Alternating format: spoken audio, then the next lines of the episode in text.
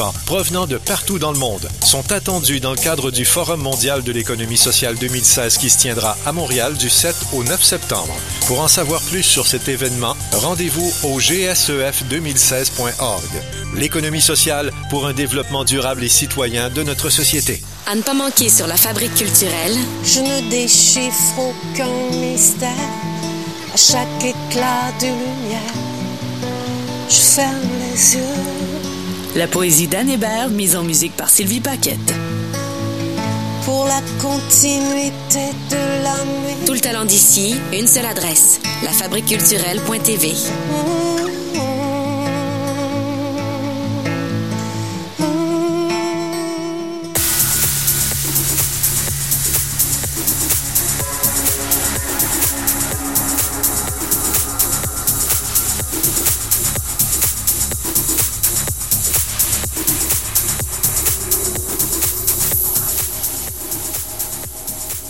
Bien bonsoir, c'est KRL, François Bégin, votre ninja des finances. Euh, Ça me va bien, euh, même si Mélanie m'appelle le druide des finances à cause de mes gougounes puis de ma barbe. J'espère que vous êtes en forme. Je suis avec euh, Jessica Schoner, ma co-animatrice. Salut Jess. Salut, moi j'aime mieux le ninja des finances. T'aimes mieux le ninja, c'est plus... ouais, ça euh, te va bien. Ben, c'est pas que c'est plus crédible, parce que dans les deux cas, on parle pas de crédibilité. Hey, c'est KRL, j'espère que vous êtes en forme, que vous avez passé une belle journée. Il est 5h31 minutes. On est en mode entraîne tes finances. Ce soir, deux invités avec nous. On a Madame Lise Pichette de la Banque du Canada qui va nous parler de c'est quoi ça, la Banque du Canada. Et après ça, on a le professeur Nicolas Boivin de l'UQTR qu'on avait reçu à l'émission. Il nous avait parlé du MOOC euh, sur la, le- en fait, la, La littératie, la euh, littératie financière qui avait, merci. lan- qui avait lancé au Oui. printemps un cours euh, sur euh, les finances. en ligne, gratuit, à ça. grand déploiement. Donc, on va refaire un petit débriefing là-dessus avec lui, puis reparler aussi de comment ça va dans sa vie. Bon. Euh, donc, ça va être bien agréable. Madame Pichette, bonsoir. Bonsoir. Bonsoir. Vous êtes représentante principale du Bureau régional du Québec pour la Banque du Canada. Vous êtes également économiste. Oui. Merci d'avoir accepté l'invitation. C'est un plaisir. Moi, j'ai envoyé un courriel dans l'univers comme ça, puis on m'a répondu. J'étais bien content. Non, mais la Banque du Canada, pour les gens, c'est pas nécessairement une banque tangible, dans le Ah sens ouais. que Ouais. c'est pas une banque qu'on voit au coin de la rue où ils savent pas trop euh, qu'est-ce tout que le ça monde a fait. des billets de banque dans ses poches. Ben, c'est ça. Je, je pense que les gens connaissent ça pas. vient euh? On- C'est pas vous la, la monnaie Canadian Tire? Non, Non. c'est pas nous. OK. Il n'y a pas le pneu, vous autres, dans ce que vous faites. Non. On va parler du rôle de la Banque du Canada, comme tu dis, Jess, puis même Mme Pichette me le disait tantôt avant l'entrevue. Elle me disait, ben, il y a des entrepreneurs qui pensent qu'on veut- on fait des prêts ou du financement. Vous faites pas ça, en fait. Pas du tout. non. Quel est en grande ligne là, votre rôle à la Banque du Canada? Mais en fait, moi, je suis euh, représentante principale au bureau régional de euh, du Québec Ouais. à Montréal. Euh, donc, on couvre la, le- la province de Québec et la banque a quatre autres bureaux comme ça à travers le Canada. Et l'idée, c'est d'avoir un peu des antennes un peu partout. Une de, de nos grosses tâches, c'est de faire une enquête auprès des entreprises. Donc, à chaque trimestre, on va sur le terrain puis on rencontre des entrepreneurs. Euh, avec une série de questions sur euh, leurs perspectives de vente, leurs intentions d'investissement, d'embauche, les prix. Euh, puis on peut, avec ces indicateurs-là, qui sont plus qualitatifs, on peut avoir des signaux sur ce qui s'en vient. Parce que toutes les données de Statistique Canada qu'on reçoit, c'est on regarde dans le rétroviseur. hein. Mhm. Donc c'est des données qui sont passées. Alors que là, on pose des questions sur euh, ce que les entreprises prévoient pour les 12 prochains mois. Le pouls actuel, qu'est-ce Ouais. qui s'en vient? C'est ça, dans, dans leur budget, dans leurs prévisions et comment ils s'ajustent à des chocs aussi. Donc, c'est de l'information qui est importante pour nous. Donc, les économistes à la banque, on fait des, des prévisions avec des gros modèles économétriques. C'est estimé avec des données euh, euh, qu'on reçoit de Statistique Canada. Donc, c'est estimé sur la base du passé. L'avenir n'est pas toujours... euh, c'est pas toujours vécu, ouais. Ouais, c'est ça. Donc, euh, le, le fait d'aller sur le terrain, ça nous permet de, de mettre du jugement sur ces prévisions-là. On fait aussi d'autres choses dans les bureaux régionaux. On fait euh, euh, évidemment un peu d'analyse de la conjoncture du Québec, nous. On fait aussi l'analyse sectorielle. Donc, au Canada, les différentes régions euh, ont des structures industrielles différentes. Mhm. Donc, on a Vous des... parliez, vous étiez en Abitibi, c'est une conjoncture qui est différente que celle d'ici. C'est ça, on se promène à Bitibi, bas du fleuve, euh, la Beauce, euh, Wow. l'Estrie, on va partout au Québec euh, pour l'enquête. Donc, l'idée, c'est de rencontrer des entrepreneurs un peu partout au Québec. là. Et ça, une fois que c'est compilé, ça sert à quoi? Mais en fait, euh, on publie ça. Oui. L'information est publiée à tous les trimestres et l'information va à la haute direction et c'est fait partie du, euh, de l'ensemble d'informations qui est, qui est traité par le conseil de direction pour décider le taux d'intérêt. Ah oui, est-ce qu'on parle de taux directeur? Oui, c'est ça. Parce que c'est ça un de vos rôles. En fait, la, la, Banque du Canada, elle a des grandes fonctions. La politique monétaire, c'en est une. Ouais.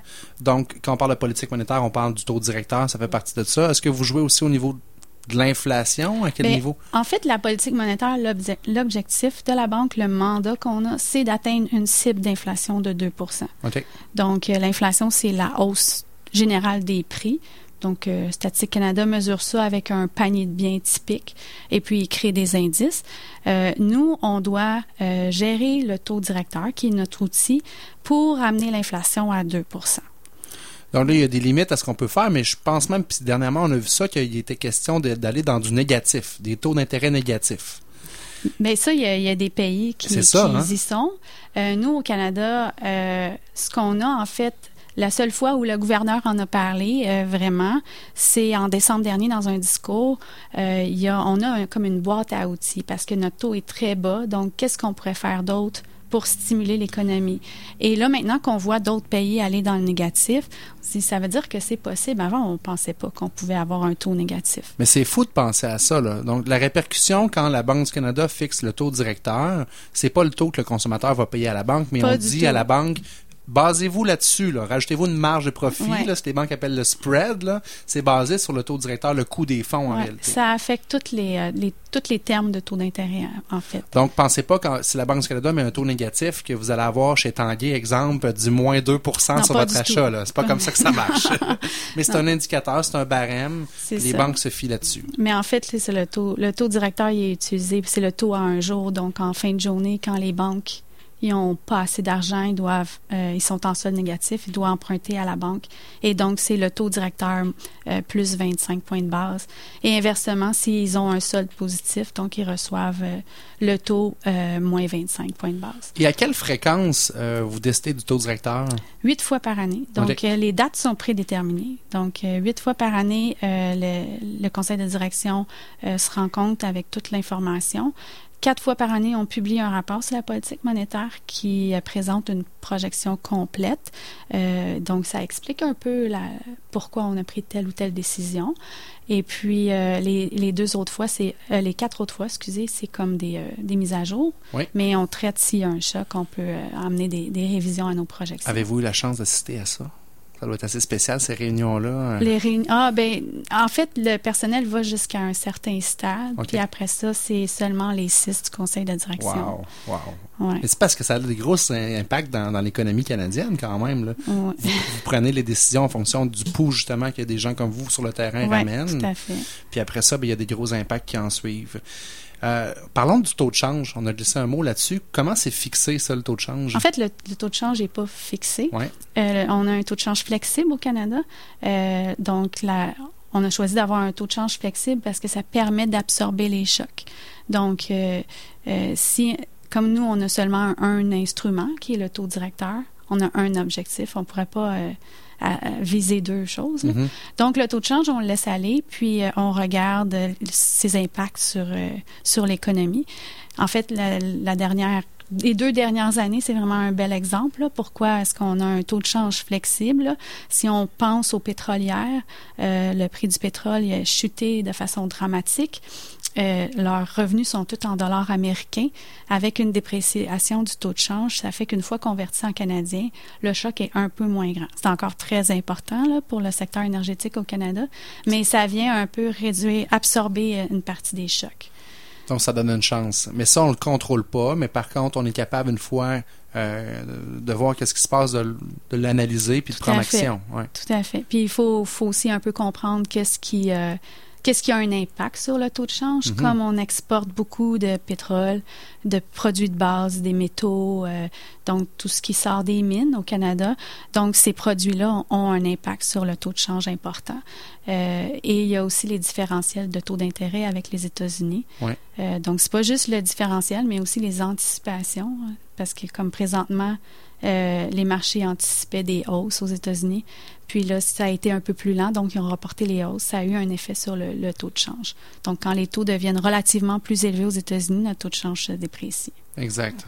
C'est une question d'équilibre à la fin de tout ça. hein? Tout ça, oui. Ouais, c'est la même chose pour arriver à l'inflation. Exact, exact. Si vous allez sur le site, vous allez voir, on a un- une, euh, une balance entre l'offre et la demande Ouais. pour montrer que l'idée, c'est d'atteindre l'équilibre. Et c'est ça, on apprend souvent à l'économie. Ben, moi, j'ai pas Je, eu. je pense qu'il y en a plus. Y en a-tu encore des cours? Je sais pas. Le- Mais ils ont remis ça au secondaire. c'est ça, parce qu'on en facultatif avait, dans certaines mais- écoles. Mais tu sais, même moi, les, les seuls cours que j'ai eus en économie, c'était justement offre et la demande au secondaire. On parlait de ça. Mais c'est le fun de voir qu'il y a un, un organisme qui est la Banque du Canada qui s'assure d'atteindre ces, ces objectifs-là. Mhm. Mais êtes-vous un peu comme le patron des banques canadiennes? Est-ce que les banques canadiennes se rapportent à vous? Ben, euh, en fait, ça, c'est plus, euh, euh, oui, c'est le système bancaire. Donc, toutes les, la Banque du Canada, c'est la banque des banques. C'est ça, On hein? peut dire ça. Euh, donc, il y a un système euh, de paiement de grande valeur qui est utilisé par tous les participants sur les marchés. Et puis, c'est là où les, les euh, transactions se font. Et donc, c'est ça que je disais tantôt, comme en fin de journée, quand ces comptes-là sont soit débiteurs ou créditeurs, donc ils font des transactions avec la Banque du Canada. Pour faire comprendre les auditeurs ce côté-là, c'est que vous savez, les banques, hein, elles, elles prêtent et elles reçoivent de l'argent. Si vous, vous allez à votre banque, vous déposez 1000 dollars, mais la banque, elle peut prendre ce 1000 dollars-là puis le prêter au prochain client qui vient faire un emprunt de 1000 dollars. Hein, c'est du in and out d'argent. Il y a de l'argent qui rentre, de l'argent qui sort. Mais ce que vous expliquez, c'est que si à la fin de la journée, ma banque à moi, j'ai fait plus de prêts qu'il y a des gens qui sont venus placer de l'argent, là, mon compte est, est dans le rouge finalement. Et là, vous venez prêter de l'argent à ma banque pour être sûr que j'équilibre mes coffres finalement. Exactement.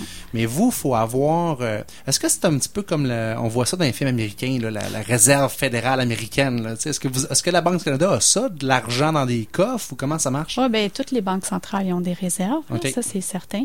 Euh, et, et la réserve fédérale, c'est exactement la même chose que la Banque du Canada, mais aux États-Unis. Bon, Ils ont un système un peu différent, Oui. mais euh, En toute confidentialité, là, Madame Pichette, entre vous et moi, c'est quoi le code de la porte pour ouvrir ça, pas nous dire ça, hein? Un gars, c'est ça. Il fallait que je pose la question.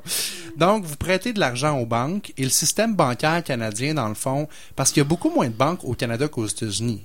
C'est plus difficile d'être une banque ici, là. ben, le système bancaire est différent, là. Ouais.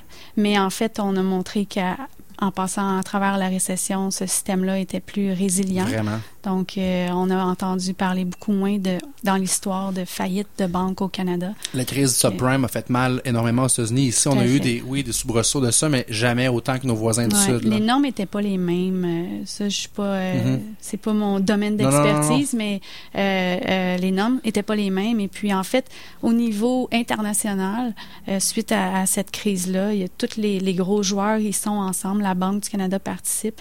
Puis, euh, euh, on- ils, ils remettent à jour les normes, donc ils re- revoient. Au niveau les- mondial, on est impliqué? ils oui, on Oui. est toujours impliqué euh, dans plusieurs comités. là.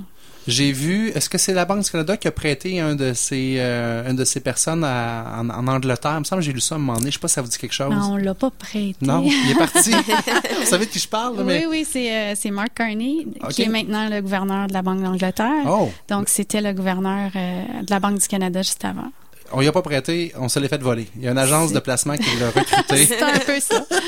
Mais c'est ça, il avait... Normalement, les gouverneurs ont un contrat, euh, un mandat de sept, euh, sept ans. OK. Puis euh, après cinq ans, il a quitté pour la Banque d'Angleterre. Mais ce qui est intéressant dans cette histoire-là, c'est que pour la Banque d'Angleterre, à quelque part, ils sont venus chercher cet homme-là parce qu'il avait confiance dans notre système bancaire canadien. On, on doit être admiré dans le monde pour la force de notre économie Ouais. ici. Mais euh, oui, puis Mark Carney avait l'expérience euh, euh, de la- des marchés financiers Good. et la crise financière. Donc, euh, Ben, on le salue, Monsieur Carney, si vous écoutez. euh.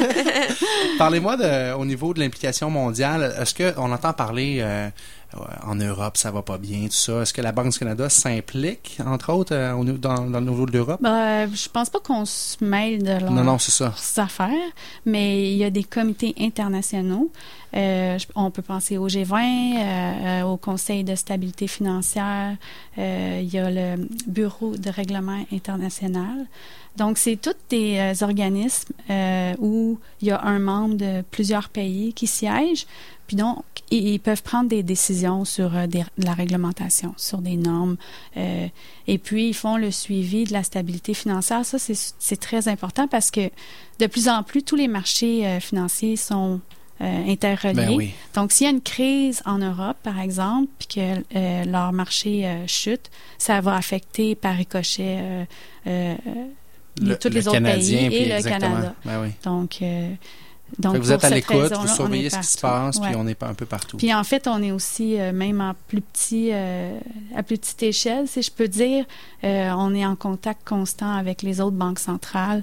Même nous, comme je parlais, ce qu'on fait, nous, on rencontre les entrepreneurs. Donc, on fait une enquête auprès des entreprises.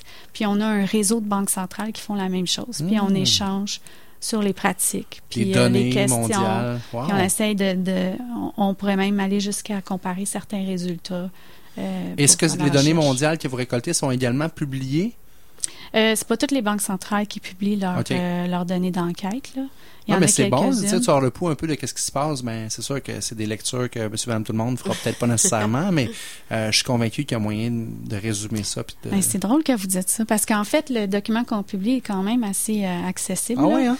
Mais c'est très cité dans les journaux.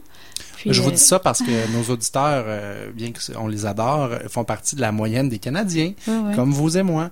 Et quand on n'est pas capable de, de comprendre qu'une carte de crédit à 18% ça coûte cher, des fois, on n'est pas rendu là dans nos lectures financières.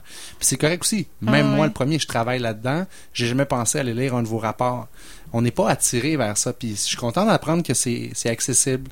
Fait que si on a envie d'en Mhm. apprendre plus, puis c'est important d'apprendre ça parce que ça, ça affecte notre porte-monnaie à la fin de la journée. Là. Tu sais, je- on a parlé en début d'émission de taux directeur, on a parlé ensemble euh, de taux de change, mais les gens, si vous vous intéressez pas à ça, comment vous faites pour savoir c'est quoi l'impact que ça a? les on- taux de change, les gens s'en intéressent quand ils vont en Oui, voyage. ah, ça, ça, oui, par exemple. En tout cas, il y avait des gens à Toronto cette année, là, parce que moi, je suis allée là, puis je me suis rendu compte que c'était bien populaire. Ah, le secteur du tourisme euh, cet été au Canada, c'est très bon Ben parce oui, que c'est ça, ça a été les. Américains sont venus, c'est moins cher pour eux Mhm. à cause du taux de change et, et les Canadiens restent. euh, On, on s'intéresse à ça quand on dit ben, je vais aller au States cet été, ben, combien qui coûte le dollar, oui, mais on réalise pas que dans notre consommation courante de tous les jours, ça a aussi des répercussions. Tout à fait. Le prix que vous allez payer, vos fraises qui viennent de Californie quand on les achète l'hiver, ça dépend du prix du gaz, du prix du transport, mais quand c'est influencé par le taux de change. ça. Exactement. Et donc, on, on voit l'impact quand on regarde nos données sur l'inflation. Yes, exact, exact. Donc 2% le montant de l'inflation qui est visé. Puis à date, ça a-tu bien été dans les dernières années? Ben, en fait, on, on a les cibles d'inflation depuis le début des années 90. Puis Ouais. depuis ce temps-là, euh, c'est pas mal euh, dans la fourchette. C'est toujours dans la fourchette on est pas mal là. On est sorti à quelques exceptions. Là. Euh, Bon travail, Madame Pichette. merci.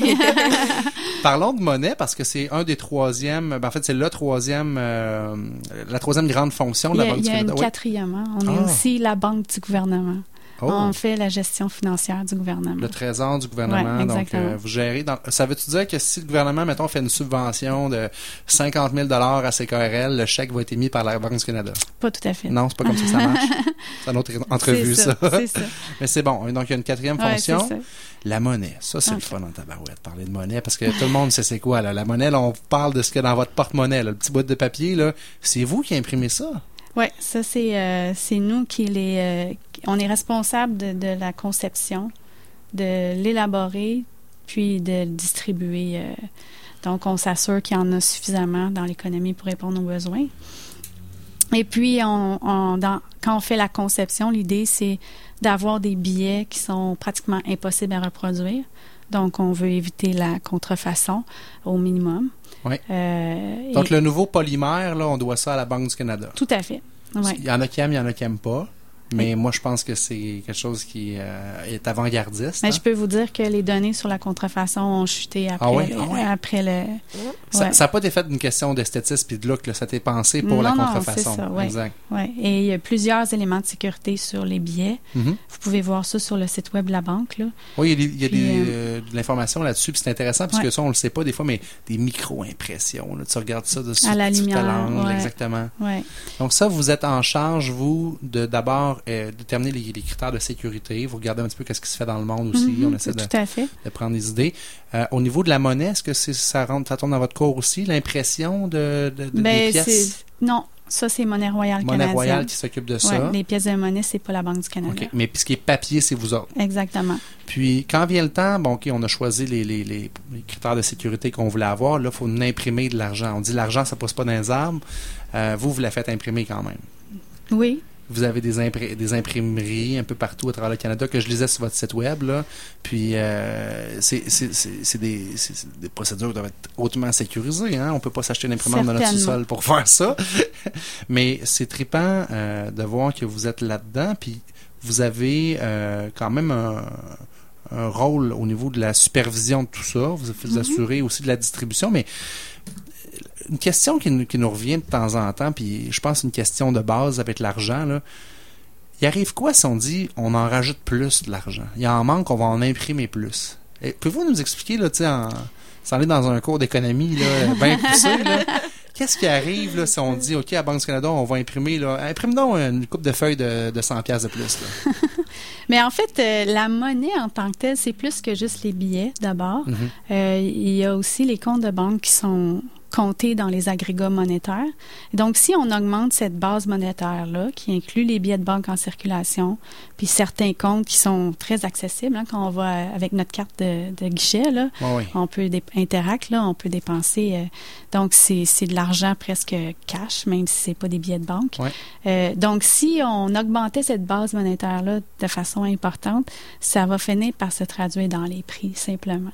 Donc, euh, ça, ça va pousser l'inflation à la hausse. Exactement. Il y aurait plus d'argent en circulation, donc euh, ça. ça. a un impact sur l'inflation. Donc, ça, a- ça a un impact dans votre porte-monnaie. Oui, parce qu'en termes réels, quand les économistes, on parle comme ça. Là. Euh, donc, l'inflation, on calcule les choses en termes nominaux. Puis en termes réels, ça change rien. Si on met beaucoup plus d'argent, ça va finir par se, reflé- se refléter dans, dans les prix parce que l'économie produit pas plus de biens. Exact. Donc, c'est pas c'est pas de la croissance réelle. Donc, vous devez monitorer le, le- le montant que vous remettez en circulation par année. C'est un peu ça que vous Oui, il y faites a du aussi. travail qui est fait. euh, les- le département qui s'occupe de la monnaie, donc ils, font des études, par exemple, sur les moyens de paiement, de voir à quel point est-ce que, par exemple, les gens délaissent les, les billets de banque. Euh, puis, à- Est-ce que vous observez ça? Je ne sais pas si ça, ça tombe dans ce que vous savez, mais euh, probablement. non, mais il y a, il y a, des, il y a du travail euh, disponible Ouais, sur oui. le site. Là, je sais Moi, pas je sais qu'en tant que consommateur, c'est bien rare que je, je- je traîne de l'argent dans mon porte-monnaie. Ouais, mais je en pense que j'ai quand même vu dernièrement que, que les, les billets de banque étaient encore assez utilisés. Intéressant. Ouais. Intéressant. Oui. Donc, euh, euh, c'est ça, il y a des, euh, des études qui sont faites pour savoir, puis c'est avec la croissance de l'économie aussi. Mhm. Plus il y a de la croissance de l'économie, plus on a besoin de, de monnaie. Donc, euh, c'est lié, là, les choses. Puis, a- j'imagine que vous devez euh, calculer aussi qu'il doit y avoir des billets qu'à un moment donné, il faut retirer de la circulation, sont trop usés ou. euh, Oui, oui, mais ça, c'est juste remplacé. Ça change Ok. pas l'agrégat monétaire. ça, de touche pas à l'équilibre, dans le fond. Non, c'est ça, on fait juste remplacer. Donc, les banques, c'est comme ça, ça marche. Je pense que les banques vous acheminent euh, les billets qui sont brisés, puis là, il y en a d'autres qui sont, c'est Ouais. ça, exact. Ouais. Euh, je veux revenir sur les banques. Le BCIF, le Bureau du surintendant, c'est pas vous autres, ça. Non, c'est un autre organisme. Au. Canada aussi, on travaille en, en collaboration avec, euh, avec d'autres institutions là. Pour, euh, pour assurer la stabilité financière, puis euh, s'assurer que tout le système bancaire se tient bien. Donc, la réglementation des banques, là, ce, que, ce que moi j'appelle le BCIF, dans le fond, ça, c'est pas nous, pas vous autres, mais vous collaborez pas, sûrement. Oui, c'est ça, exactement. Euh, la Banque du Canada a aussi un rôle euh, s'il y avait une grosse crise puis qu'on avait des banques qui étaient en difficulté. euh, la banque a un rôle de prêteur de dernier ressort. Donc, on pourrait émettre des liquidités pour maintenir le, le- le fonctionnement des marchés. OK. Fait qu'il y a un fonds de contingence qui est là, si on jamais. est, c'est ça, on a les moyens de, de faire ça. Pas pour le particulier, encore une fois. Pas pour le particulier, non. C'est important à démêler ça. Les gens doivent vous poser toutes sortes de questions. Je serais curieux de voir la personne qui gère vos réseaux sociaux. Tu sais, euh, derrière ça, il y a, il y a souvent la Même confusion. question, Ben oui, ben oui. sûrement. Hey, c'est intéressant. On a parlé de plein d'affaires. La politique monétaire, ça, je pense, que c'est votre champ d'a- d'action principal. Ouais, ouais. C'est quand vous faites le tour des entreprises comme ça. Puis ça va bien, les, les- la tournée, les entrepreneurs euh, ils sont collaboratifs. Puis Oui, oui, ben oui. euh, quand on rencontre les entreprises, c'est toujours intéressant. On fait un peu euh, un échange. Donc, euh, nous, on pose nos questions, puis après, on leur parle de la politique monétaire, Mhm. des dernières décisions, puis on explique qu'est-ce qui se passe. Euh, souvent, ils sont intéressés de comprendre le taux de change, euh, où va le prix du pétrole. Puis là, ben nous, on- n'a pas de réponse. Ça, ça, on donne pas de réponse.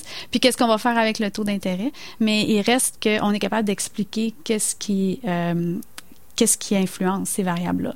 Donc, si je vous explique, euh, comme je disais tantôt, le prix des produits de base, les matières premières, là, Mhm. euh, le prix du pétrole, les, les taux d'intérêt, ben, si on comprend mieux, euh, on peut avoir une meilleure idée pour le futur. Là. On, on a des entrepreneurs qui, euh, qui s'intéressent de plus en plus, je pense, à leurs finances personnelles. De un, ça, c'est une chose, les finances de l'entreprise, mais aussi de l'économie, parce que ça fait partie de la recette. Là. Tu peux pas être dans ta petite bulle isolée puis penser que je fais mes affaires, je regarde pas ce qui se passe ailleurs. faut que tu t'ouvres à ce qui se passe dans Mhm. l'économie. Tu pas le choix aujourd'hui en affaires. Puis au niveau mondial, il y a des répercussions, on en a parlé tantôt. hein. Ce qui se passe en Europe, on, on le vit ici. Là. Ce qui s'est passé aux. États-Unis, on l'a vécu. Là. En Chine euh, Ouais. aussi, la Chine, c'est de plus en plus important. Je parlais des, des produits de base. Euh, la Chine, c'est c'était un pays en construction, donc euh, il dépensait beaucoup euh, pour des métaux, donc c'était un, un, euh, le plus gros consommateur en fait de, de métaux, minerais de fer, etc. Donc le fait que les autres ils ont eu un ralentissement, ça a affecté beaucoup euh, les prix. Les États-Unis, c'est notre principal partenaire. C'est Ben sûr qu'ici au, au Québec on en- et au Canada dans l'ensemble, on entend beaucoup parler de ce qui se passe aux États-Unis, donc les effets du taux de change sur leurs exportations et euh, c'est très très important. là. Tout à fait, tout à fait. Madame Pichette, euh, merci beaucoup. Ça a été très complet, puis ça, ça a été très agréable. Ça a passé vite, hein? Oui, Puis euh, ça a été euh, le fun de parler de ça en comprenant. Ouais, Parce que bon. c'était clair, puis les gens qui nous ont écoutés, je suis convaincu que, comme moi, ils ont pu comprendre un peu plus sur toutes ces répercussions-là dans votre porte-monnaie. Euh, on avait avec nous Lise Pichette euh, de la Banque du Canada, représentante principale du Bureau régional du Québec. On vous souhaite une belle tournée. Euh, vous faites ça euh, en- en- constamment? Ben, à tous les trimestres, on a une période de quatre semaines où on se promène. Puis c'est choisi au hasard? Est-ce que les, euh, a- Oui et non, on a des listes de contacts. Donc vous on- ciblez en fonction de différentes industries, j'imagine Oui, aussi? c'est là? ça. On a des quotas par industrie et puis euh, par taille, par région. Euh, c'est où au Québec que la poutine est la meilleure? Ah, j'ai pas mangé de poutine. Non, mais c'est de la chance qu'on a quand on voyage partout. On peut goûter aux saveurs locales. Oui, c'est ça. Merci beaucoup, les Pichettes. Ça a été très agréable de vous Merci avoir avec nous. Merci à à la Banque vous. du Canada pour euh, vous avoir prêté euh, pour le- C'est un l'émission. plaisir. On les remercie. On passe à une courte pause et au retour, on a avec nous euh, Nicolas Boivin, qui est professeur à l'UQTR en... Ouais, En, en quoi? Jess, ouais, en fiscalité. Fiscalité. Oui. T'as t'as échoué ton test. OK. je te regardais pas en plus. Il a fallu que je te regarde. À tout de suite. Le Bal du Lézard est fier d'encourager les talents d'ici et vous présente cette soirée.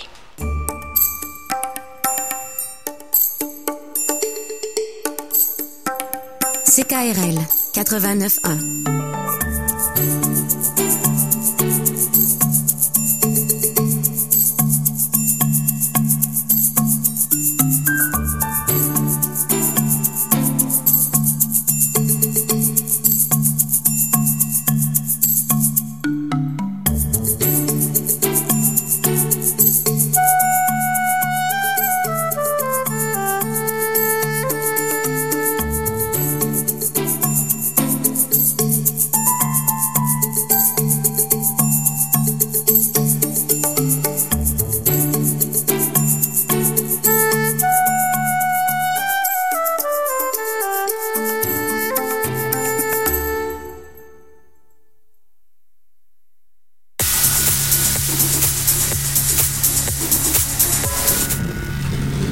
Retour à l'émission Entraîne tes finances avec François Bégin et ma co-animatrice Jessica Schooner. Mais j'en revenais pas que, d'un, on me retourne mon courriel, puis de deux, qu'on nous envoie quelqu'un à Québec. C'est le fun. Mais c'est intangible, la Banque du Canada. Vraiment. On entend parler, le taux directeur, tout ça, mais tu n'as pas l'impression qu'il y a Non. des gens que tu peux euh, parler ou... euh, Exact. des fois, il y a des organisations comme ça qui existent, puis... on- Des gens que tu peux parler en français Oui, à Québec. c'est ça. Trippant. Mais aussi, ils ont plein d'informations sur leur site, puis des fois, c'est pas des places que tu vas penser à aller chercher euh, C'est notre job à nous d'en partager. Ben oui, On va aller lire une couple de leurs rapports, puis on va vous partager ce qui est le plus intéressant. Vos c'est vrai que la monnaie, c'est toujours intéressant. C'est quand qu'ils Ben oui, mais ça, quoi, moi, ça me fascine euh, au bout, ça me fascine. C'est assez. Puis les enfants, je sais pas si euh, Hein, quand ils voient, quand ils comprennent les différents degrés là, des dollars. Là. Ouais, alors c'est ça. c'est drôle. Là. Un brun, ils savent que ça vaut plus. En tout cas, les mille savent que ça vaut plus qu'un. Ah, je suis pas rendu là Calvaire. encore. moi. Ah ouais, moi, J'ai tellement me jamais d'argent sur moi que. Ah. Moi, c'est prends ta carte, papa, il y a de l'argent. Ouais, mais il faut que j'en rentre dans le compte si tu veux que ça sorte, buddy, là. Professeur Nicolas Boivin est avec nous. Bonjour. Bonjour. Ça va bien? Très bien, merci. Tu passes un bel été. Nicolas, tu es à Québec, je pense, pour le, le sport. Oui, c'est ça. Je suis évidemment installé à Trois-Rivières, mais mon garçon joue au soccer à Québec, donc euh, je fais euh, l'aller-retour euh, plusieurs fois par semaine. Donc, Oh. euh, j'étais bien content de pouvoir faire coïncider Ben ça oui. mardi soir avec euh, une de vos émissions. On s'est parlé l'hiver dernier pour le lancement de votre MOOC. Euh, comment c'était la deuxième année, je pense. Comment ça s'est passé? Ça s'est très bien passé. On avait, pour faire un, un cours historique, là, on s'était bien intrigué de, de la masse de personnes qu'on pourrait intéresser avec ce projet-là. La première année, c'était 6400 personnes. C'était au-dessus de nos attentes et de loin. Là, en relançant exactement le même MOOC, parce que c'était le même contenu, une deuxième fois, on s'est dit, bon, ben, y a encore des gens intéressés qui n'ont pas été au fait que ça se donnait la première fois. Donc, euh, on était un peu inquiets. Puis là, on a atteint 5000 personnes. Donc là, ça fait plus de 14 000 personnes atteintes euh, qui ont participé activement à cette activité-là euh, en deux en deux volets, là, en deux séances. Donc c'est 14 000 personnes, euh, j'oserais dire euh, mieux éduquées ou en tout cas en partie euh, Ben mieux oui. informées sur le sujet. Et toi, tu es un des instigateurs de ce projet-là. Vous êtes trois, je pense. euh, non, nous sommes deux. C'est vraiment Deux. pour ma- mon ami Marc Bachand. collègue Marc Bachand, professeur Marc Bachand et moi-même, qui avons tout monté le matériel puis qui l'animons à chacun des à chacun des printemps. Ça a parti de quelle idée, ça? Ben, la première idée, honnêtement, c'était la formule d'un cours. Hein. On appelle ça un MOOC. Puis dans les universités euh, anglophones aux États-Unis, puis ça s'en vient au Canada, ça a été ça a été une mode là, dans les dernières années. Au Québec, on est un petit peu en retard, mais c'était beaucoup plus la formule de donner de, du, de, de l'enseignement gratuit, de la transmission des connaissances au grand public. On a, moi j'ai un adage qui, qui est très parlant pour moi, c'est de dire mon, mon salaire est payé en grande partie par les taxes et impôts des gens. Donc c'est important qu'en retour, mon, ce, ce que je produis, ça soit disponible au grand public. Wow. Donc, euh, on- j'ai toujours cette philosophie-là quand je crée du matériel pédagogique. Je mets ça sur un site web, c'est accessible à tout le monde, des étudiants d'autres universités, euh, même monsieur, madame, tout le monde qui est intéressé. Donc, dans cette, optique- dans cette optique-là, la coche un peu plus loin où on pouvait aller, c'est-à-dire, on serait capable de faire une formation pour le grand public, dans cette, dans cette philosophie-là, bien sûr.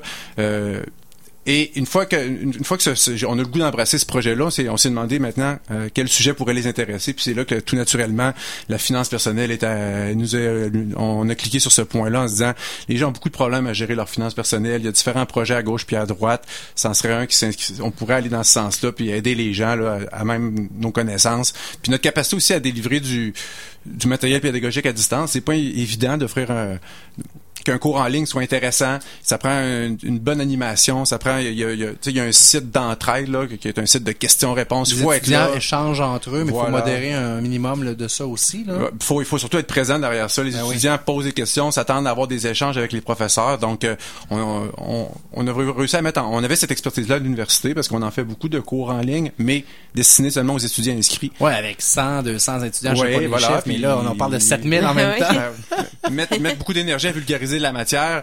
C'est, sûr que les étudiants inscrits, euh, ils ont droit, ils ont payé pour, mais c'est aussi le fun de pouvoir élargir ça au grand public. Puis euh, on a calibré le, le contenu du cours pour euh, faire plaisir au grand public, puis les, puis les intéresser, surtout pour les, les aider, répondre finalement à leurs différentes euh, interrogations. C'est très noble comme mission. Bravo de l'avoir fait. Puis euh, est-ce qu'il y aura une troisième année à venir? On le sait pas encore. À suivre. À suivre. Euh, Le, le seul, le, le seul frein, euh, parce que honnêtement, l'investissement il est fait, hein, il est passé. Oh, oui, les exact. coûts sont passés. De monter tout ça, ça a coûté cher euh, en fonds publics, faut le dire. Donc là, les- tout est monté, tout est disponible. Il nous reste juste à l'animer d'année en année. Donc euh, moi, je suis pas euh, Marc Bachin et moi, nous sommes pas essoufflés de le faire. On, on veut juste pas essouffler les gens. Quand on verra a moins de demandes, plus de demandes, ça va être là qu'on va se dire, ben les gens intéressés ont été euh, euh, ont été atteints, Formés, ont été puis, euh, puis le, le, le- les, se mani- manifestent plus d'intérêt. Ça va être ça la vraie, le vrai signal.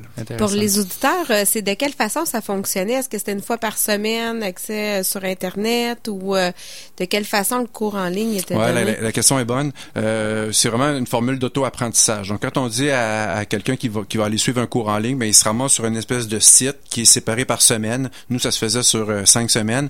Donc, dans les sept jours que comprennent la semaine semaine 1, par exemple, mais tu avais différentes choses à faire. Il fallait que tu ailles faire des petites lectures assez simples sur un... On envoyait dans différentes sources qui étaient évidemment numériques et gratuites. Ensuite de ça, on faisait écouter des capsules vidéo qu'on avait enregistrées au préalable, des belles capsules vidéo avec des beaux, euh, des beaux angles de caméra, un fond blanc. Il y avait de l'animation pour supporter notre propos.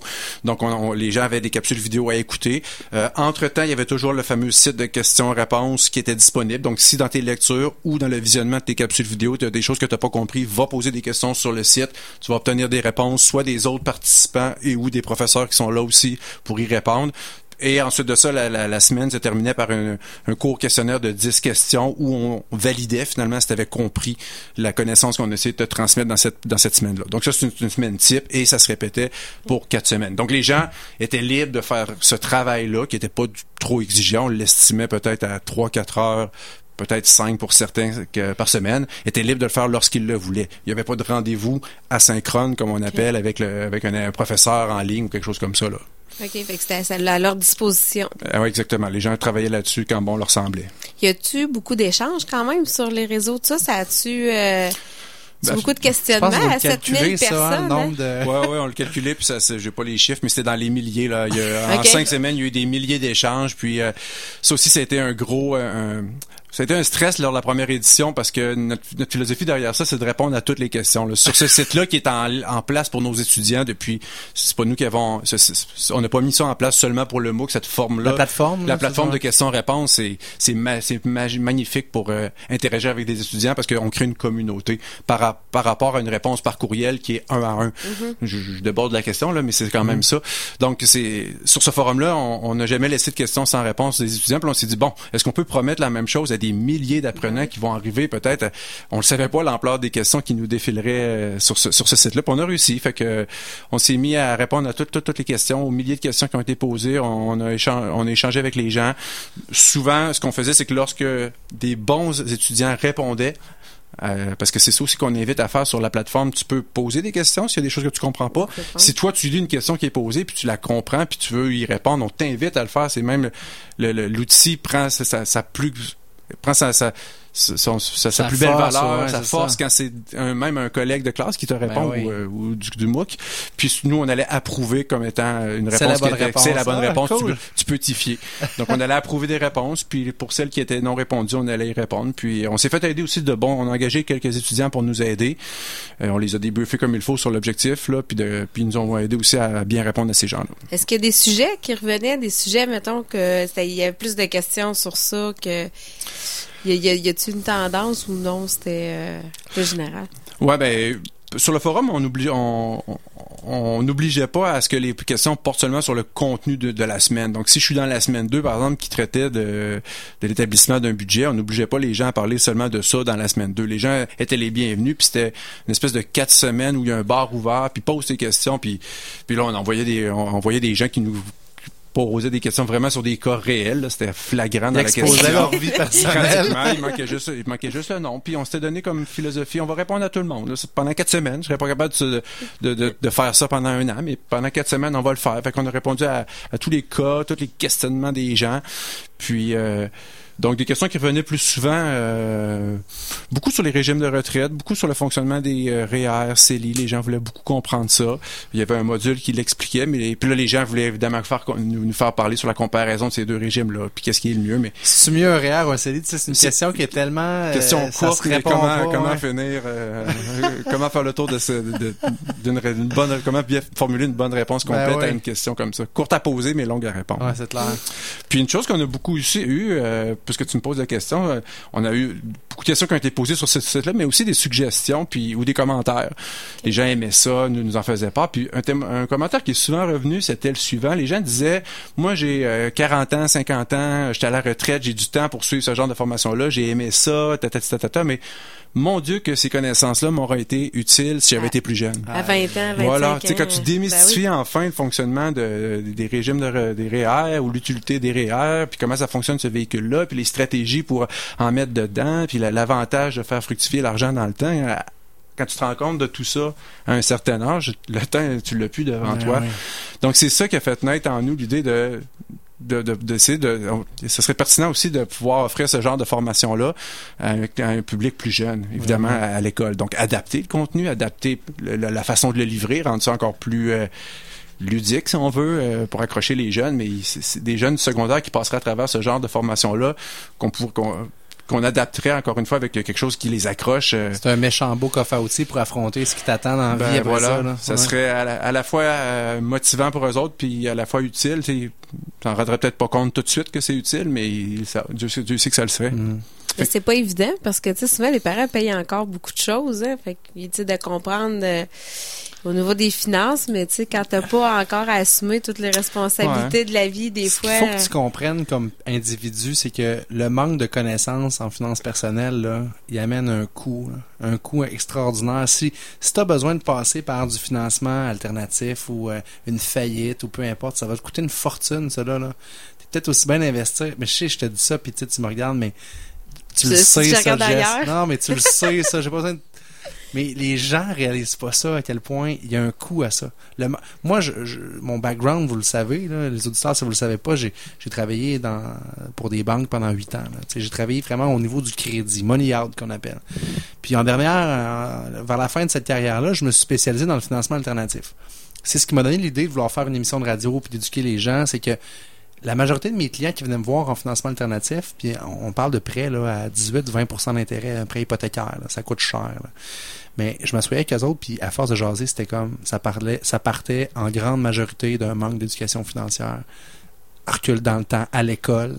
C'est ça qui amène ces gens-là aujourd'hui à aller voir un syndic de faillite puis être surendetté puis pas comprendre. Quand tu comprends pas ce qui se passe dans ton porte-monnaie, tu prends les décisions en fonction de ce que tu entends. Ce que tu entends à radio, à télé, ce que la banque te dit, ce que ton voisin te dit, mais tu prends pas les décisions en fonction de ce qui est bon pour toi. Ça, ça coûte cher en tabarouette. Mais absolument. Puis les, les jeunes sont très vulnérables parce que vulnérables par rapport aux propositions de consommation qui leur sont faites. Donc là, quand c'est le temps, euh, moi, nous, le, le cours dont je, dont je vous parle, on viserait une clientèle de secondaire 5. Ben, c'est des jeunes de, de, de 16-17 ans, ça. Donc le, ils sont déjà dans, dans l'achat du premier euh, téléphone cellulaire, le forfait du téléphone cellulaire. Bientôt, ça va être la première voiture. Demande de crédit qui Euh, s'en de- vient. demande de crédit. Ils vont arriver dans un concessionnaire automobile, ils vont se faire offrir une mensualité. Parce que le prix de la voiture, là, on en- ils n'en entendront pas parler. Du taux de financement, ils n'en entendront pas C'est parler. mais rendu vont- à la semaine, Nicolas. voilà, ils vont se faire vendre une mensuelle, ben, une, ou, euh, c'est plus une mensualité puisque c'est à la semaine. Donc, les, donc les, derrière tout ça, il y a, il y a un prix que, l'on, que, que les gens doivent payer. Il y a une- une- un financement qui leur est accordé, mais les gens l'ignorent puis en viennent avec. euh, ils rentrent dans un cercle vicieux finalement. Puis là, c'est le premier pas dans un cercle vicieux où, où c'est pas facile de s'en sortir parce qu'après ça. Euh, tu- tu- ben, je parle de l'auto, là, mais. Non, mais faites le test là, dans une journée normale, le nombre de fois qu'on entend acheter maintenant, payer plus tard sous diverses formes, vous allez voir qu'on voit ça partout.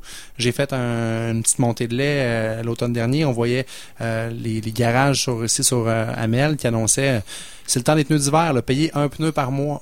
Ouais, mais tu le savais l'année passée que tes pneus d'hiver étaient finis, là. Pourquoi que t'as attendu un an pour euh, acheter ça à crédit, tu sais?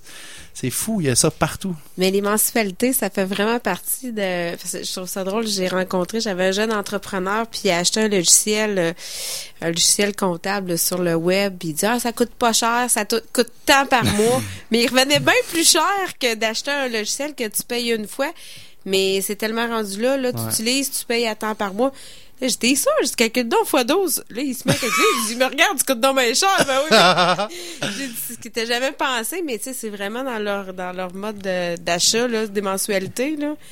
Ben, que- c'est c'est clairement plus attirant parce que le chiffre est petit par rapport à la- au bien qu'on peut s'acheter, mais encore une fois, une fois qu'on est rentré là-dedans, on n'a plus de on n'a plus de souplesse, on n'a plus de on, on a, on a vraiment là, ch- ch- chaque paiement par mois est compté, puis on en vient parfois à prendre des mauvaises décisions. Là, si un mois j'ai plus de liquidité, euh, il y, a- il y a certaines choses que je peux pas faire, puis ça peut m'être très coûteux justement là. Ben, c'est qu'on se laisse embarquer, c'est la spirale de l'endettement. C'est un petit 10 piastres par mois là, c'est un petit 50 piastres par mois là. L'auto, ben là, c'est rendu à la semaine. C'est pas cher, c'est 30 dollars par semaine. Ben, Mais quand tu mets tout ça ensemble, puis qu'à un moment donné, t'es essoufflé. Là, t'as oublié, là, les immatriculations sont rendues à tous les mois. Le permis de conduire, je pense Je suis aussi, curieux de savoir payer- si la le SAC charge, euh, charge de l'intérêt oui. pour ça? Je pense que oui. Hein? Oui, Mélanie nous confirme que oui. Fait que t'as t'as rendu des mensualités sur l'immatriculation. Le permis de conduire, me semble, tu peux le payer aussi euh, par mois, là, de mémoire, là, depuis quelques... Ouais. C'est tout est... On peut tout verser en mensualité, mais c'est sûr qu'il y a des frais, là. Il y a des frais, puis c'est de l'argent qui, qui sort de vos poches. Tu sais, on, on le comprend pas. C'est que quand tu payes 10% d'intérêt, c'est, c'est, c'est, c'est 10% de plus qui sort de tes poches, là. Puis on se laisse embarquer. Moi, ça me fait toujours rire des euh, vous euh, c'est financement euh, mettons gratuit 36 mois ou taxes payées. Mais c'est pas financement gratuit 36 mois, c'est de payer les taxes, tu le payes content, c'est que ton financement te coûte 15%, là, tu sais, hello! Exactement, exactement. Ah, puis aussi, faut, faut à un moment donné le savoir, le prix des biens qu'on paye, là, tu sais. Mhm. si, si, si une voiture est trop chère pour moi, quand on me donne le gros prix avec les cinq chiffres dedans, là, puis que je garde ce chiffre-là, puis je dis, Hey, j'ai- il faut le savoir, le prix de ce qu'on paye, puis faire confiance à son jugement, ou en tout cas, essayer de se développer un jugement. Il y a des choses qu'on n'a pas les moyens de s'acheter. Puis quand on, ce constat-là est fait, il n'y a pas une magouille, ou il n'y a pas un tripotage de chiffres, que ce soit au mois, à la semaine, qui va rendre l'actif plus accessible. Il est pas accessible, il l'est pas. Si tu gagnes 30 000 par année, ça se pourrait qu'un char de 60 000, Ben voilà. ça serait pas logique. C'est à la même, base, même réflexion sur les hypothèques aussi. Ouais, tout à fait. Et à un moment donné, une telle maison est pas abordable, mais c'est rendu qu'on fait un rap, on va chercher un peu de liquidité dans le REER, puis que on, on se fait, on se fait, on se fait patenter une hypothèque qui est euh, sur 40 ans, avec puis une remise en argent. Puis là, oui, voilà. Puis en plus, on me donne de l'argent. Tout d'un coup, ce qui était pas accessible devient accessible. Ben, ça, c'est pas logique. Si ça l'était pas, ça ne sera pas plus. Il y a la magie, on peut pas. euh, Mais les clients croient fermement ce que les banques leur disent. Ok, moi je passais mes semaines à la banque à dire à mes clients. Ils venaient me voir pour des préqualifications. Puis là, je sortais mon petit logiciel. Ok, vous êtes pré- préqualifié pour une maison de 300 000. Puis là, ça venait avec un mais. Mais c'est pas moi qui va faire les paiements à votre place. Et dans 7 cas sur 10, je recevais une offre d'achat dans les prochaines semaines, 300 000. c'est pas parce que tu peux emprunter 300 000 que tu as les moyens de t'acheter une maison de Exact, 300 000. C'est deux notions complètement différentes. Mais toi, comme consommateur, tu dis, si la banque me donne le feu vert, c'est parce que c'est correct. Ben, pas. euh, ouais. Mais on pense comme ça, comme consommateur. Si ça passe, c'est parce que c'est correct. Si je passe pour ce pré auto-là ou pour tel bien de consommation euh, dans un magasin d'ameublement, peu importe lequel, c'est parce que la banque juge que je suis correct. La banque, Ben, elle c'est veut pas ça faire des message. profits à la fin de Ah, l'année. puis c'est pas ça, c'est pas le bon message. Elle Ben a non. pas, elle a plus la, elle a pas la vue d'ensemble sur notre capacité puis sur notre situation financière. Non, là. non, mais, mais juste les véhicules, là, moi, je suis surprise parce que c'est c'est rendu à 7 ans. Les gens, ouais, à les prêts, les prêts, ouais. Ben, de plus en plus, Ouais. les gens arrivent, ah, j'ai une nouvelle Ouais. voiture, là, de la belle voiture, là, finalement. Ouais. Là, ils disent, ah, c'est pas cher, c'est temps. Ben, me semble, là, tu calcules, dis, ben, ça doit coûter plus cher que ça. Ouais, mais c'est parce que c'est sur 7 ans. Moi, Jessica, je serais capable de vendre un avion à 350 dollars par mois. Je suis capable. On va l'étirer, sur- on va l'amortir, on ça, va le faire payer sur trois- 250 ans. Puis ça, parle de trois récréatif générations. du, du- du 300 pièces par mois, je peux te vendre n'importe quoi. Exact.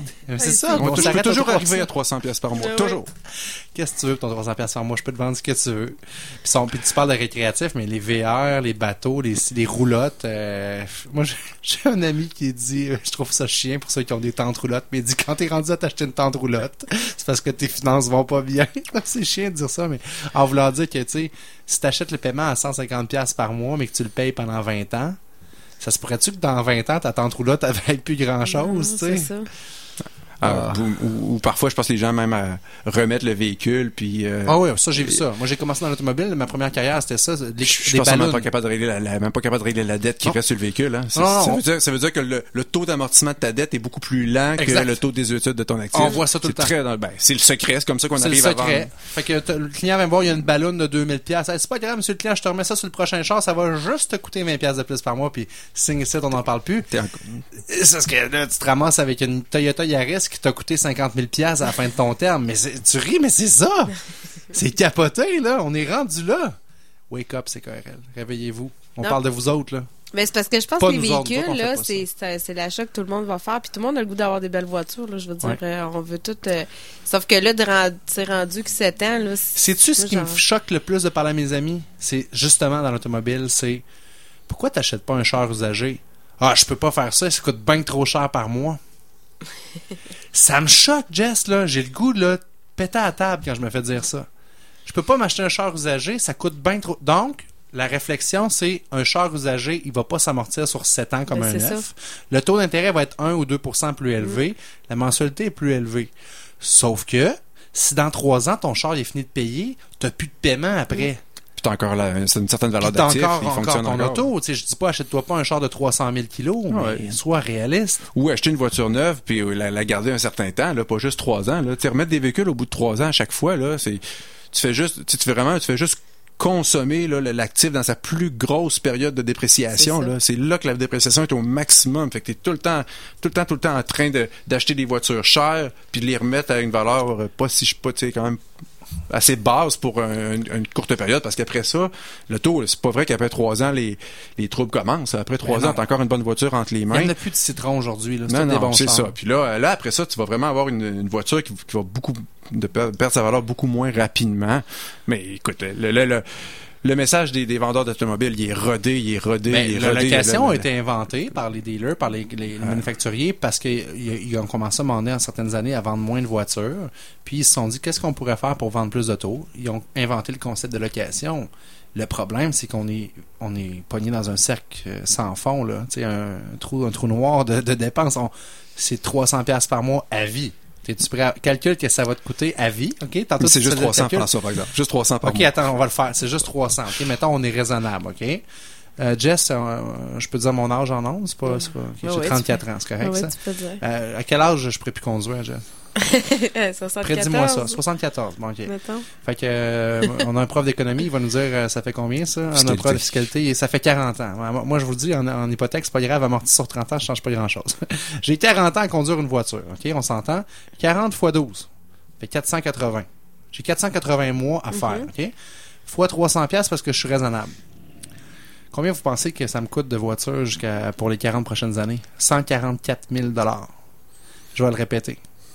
144 000 Que ça te coûte pour? Avoir une voiture jusqu'à temps que je puisse plus chauffer. À 300 pièces par mois. Là, je te parle juste du prix de l'auto, je te parle pas du reste. Ce que je veux dire par là, c'est combien qu'il faut que je gagne, en fiscalité, c'est bon, pour générer ça. Mettons qu'on on a un revenu 200 000. moyen, 200 000. faut que je gagne 200 000 pour payer mon charge jusqu'à la fin de mes jours. Alors qu'à 144 000 pièces là, sans être en location, là, t'aurais pu t'en acheter des autos à, à, à 25 000 pièces. Ben moi, en sachant ça, je pars d'ici, je vais m'acheter une Ferrari. Je l'achète tout de suite, Je- en espérant qu'elle me t'offre 40 ans. ça, c'est une autre affaire. je calcule mal, hein? Non, mais sérieusement, ça n'a pas de bon sens. On calcule comme ça. Ah, mais c'est pas grave. Je peux pas m'acheter un char usagé, ça coûte plus cher par mois. les, euh, les euh, mon, mon ami Marc Bacham témoignait qu'une personne dans son entourage justement ramène sa voiture que trois ans au bout de la location, se fait dire euh, c'était une, femme qui ramène la, la voiture là bon là commence à dire les réparations vont s'en venir vous faites bien de la ramener puis t'as pas Ah, de ils sont bons pour là. faire peur au monde. Fait que là, on est rendu à trois ans, les réparations vont s'en venir, là, puis regardez ce que je vous propose. Trois choses, OK? Je vous donne une auto flambant neuve. Vous avez le modèle neuf. Vos mensualités augmentent d'à peu près 25-50$ piastres par mois, puis je vous donne un chèque de 5000$. piastres. Comment résister à ça, là? Plus, plus le, le- le message que tu aurais des réparations qui s'en viennent, là. Mais ce que ce qu'on voit pas, c'est que tu cèdes un actif. Tu cèdes, tu cèdes un actif que tu avais, sur lequel tu as mis trois ans de paiement dans le vide, là. Tu- Tu viens de mettre trois ans de paiement dans le vide, là, puis que tu dans, dans l'équation, ça, ça t'est pas dit. Parce qu'autrement dit, dans un deal, tu donnes, tu reçois. Ça. Fait que là, là, je viens de t'énumérer ce que je reçois dans ce deal-là. Je reçois une auto plus neuve, je reçois euh, un, chèque de 5000 pièces puis mes prochaines mensualités, la promesse, c'est que ça va être à peu près pareil. Mais dans ce deal-là, ça, c'est ce que je reçois. Qu'est-ce que je donne dans ce deal-là? Ben, je, je, renonce à trois ans de paiement ça. dans le vide. Mais les gens, ils n'ont pas connaissance. Juste pour faire euh, une petite histoire, euh, il y a une des amies, euh, il y a une des, euh, en fait, la mère d'un des amis à mon chum, elle, elle, elle renouvelle à toutes les trois ans sa voiture, puis elle donne son auto au garage tout le temps. Mais il y a une année, là, que, écoute, son auto, ils font pas de kilométrage, il n'y a pas d'usure, rien. Fait que mon chum me dit, non, non, il dit, euh, mon frère va l'acheter ton auto, écoute. euh. Fait que là, il a acheté son auto, puis il a donné un petit peu plus que le prix qu'elle donnait. Puis il y a eu un accident là, deux ans et demi après, puis la valeur de l'assurance était plus haute que la qu'il valeur qu'il avait payé. Là, il dit, crime, il dit, finalement, j'avais vraiment fait un bon deal, tu sais, merci, mon frère, de m'avoir fait ça. Mais, tu sais, les gens, ils se rendent pas compte, elle, elle la retourne, elle a pas de tracas, c'est moins compliqué comme ça. Mais au bout de la ligne, euh, tu sais, c'est ça, l'argent qui a été payé, ça donne quand même des fois une valeur que, tu t'en restes moins que qu'est-ce que ça vaut, là. On vient de remettre euh, la voiture. euh, ma femme a loué une Subaru Forester sur les quatre dernières années. On, puis on- la location se terminait. On voulait essayer ça, ce véhicule-là. Mais là, le garage me dit, ben moi, je te reprends. Tu sais, je- la location est finie. De moi été, ça finit là. Je dis, attends un peu. Là. Ma femme, elle roule euh, 10 000 kilos par année. Là. Le char, il n'y avait pas de millage. Là. Je me suis mis à chercher moi-même sur Internet. Là. Je l'ai vendu moi-même. J'ai fait 1500 pièces de profit. C'est une location, je te parle. Là. OK. T'as offert de la vendre. Je, je me suis trouvé un acheteur, je l'ai annoncé sur Kijiji. Euh, S'il m'écoute, je te salue. Mais merci pour ton 1500 pièces. Il était content. Je l'ai vendu moins cher qu'il l'aurait payé Ben, n'importe où. Moi, j'étais content. Lui, il était content. Si je l'avais redonné au garage, le 1500 pièces, c'est pas moi qui l'aurais fait, là. Non, non. C'est Subaru Canada, c'est mon concessionnaire, tu sais. Tabarouette. Informez-vous de vos affaires. Ah. Ça me choque. Ah, puis se rappeler que dans toutes les transactions, on donne quelque chose. Il y a personne qui est là pour nous faire des cadeaux. Là. Il y a, il y a du gratuit, ça existe pas. C'est ça. Fait que si, un, si un- dans ce cas-là, parce qu'on est sur le cas des voitures, s'ils Ouais. veulent absolument faire ce genre de deal-là avec toi, là, ramène-moi ton vieille voiture, je t'en donne une toute neuve, ça va être à peu près les mêmes lo- locations, puis je te fais un chèque de 5000 pièces là, il y a un, int- lui, il a un intérêt à faire ça. Fait que juste que tu le comprennes pas, son intérêt, puis que c'est- dangereux. Fais-toi l'expliquer. Fais-toi l'expliquer, de- demande, demande euh, au vendeur d'attendre un petit peu. Fais-toi fais-toi expliquer à la personne pourquoi il fait ça pour moi, puis moi, en il va obtenir quoi de moi en retour. Puis une fois que tu as compris, si t'es prêt à le faire, fais-le, mais ça sera en connaissance de cause. Exactement. Puis laissez-vous pas endormir par des mensualités, s'il vous plaît. Non, tu c'est ça. C'est rien de que dans ton mensualité. histoire, tu me comptes, ta madame aurait pu se faire dire, parce qu'on voit ça souvent quand les gens transfèrent de- pour le nouveau modèle, ben, à la bonne nouvelle, madame, si les prix ont baissé, ça va vous coûter 5 de moins par mois. Imagine. Ça peut être ça aussi. Là. Ah oui. On voit ça souvent dans l'automobile. Tu vas renégocier, puis non, il est un peu moins cher, les taux ont baissé, puis... Puis, puis, puis on t'en donne un neuf en plus. C'est dur, euh, dur de résister. C'est Mais, dur de résister. Nicolas, merci beaucoup. Hein, ça fait plaisir. Ça a passé vite. Déjà terminé? Ben oui. On a euh, filé ça. On- moi, j'ai eu une bulle. là. J'ai dit, on va se choquer un peu. euh, mais j'espère que ça rentre pas dans une oreille, ça sort pas de l'autre. tu sais. Si ça serait ça, mon.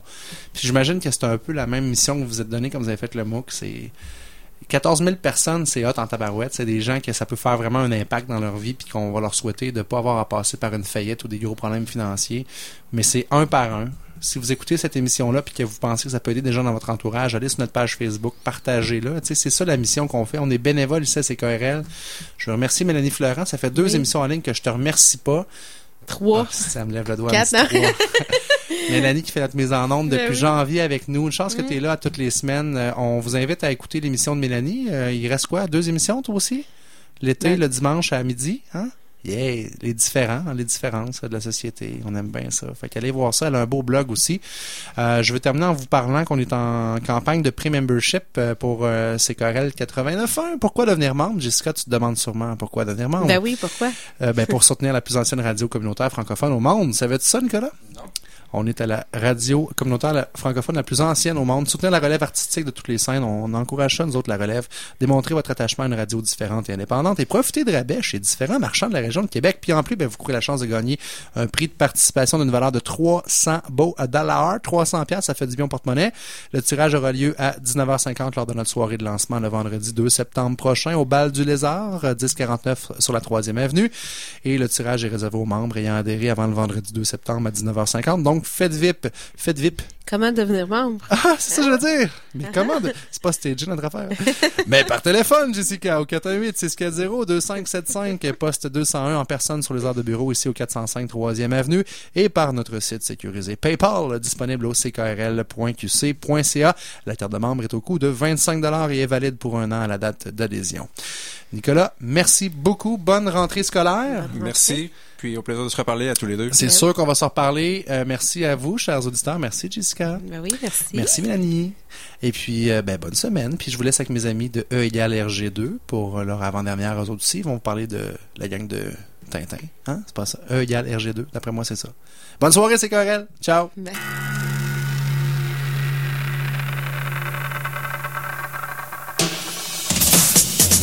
Téléchargez cette émission sur ckrl.qc.ca ou sur iTunes.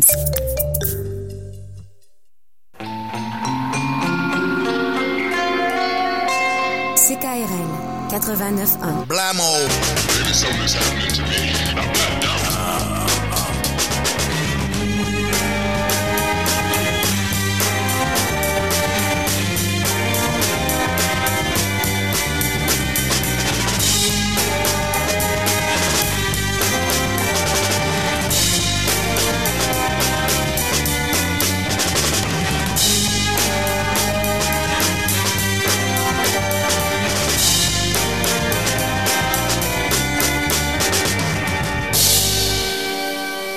Le Bal du Lézard est fier d'encourager les talents d'ici et vous présente cette soirée.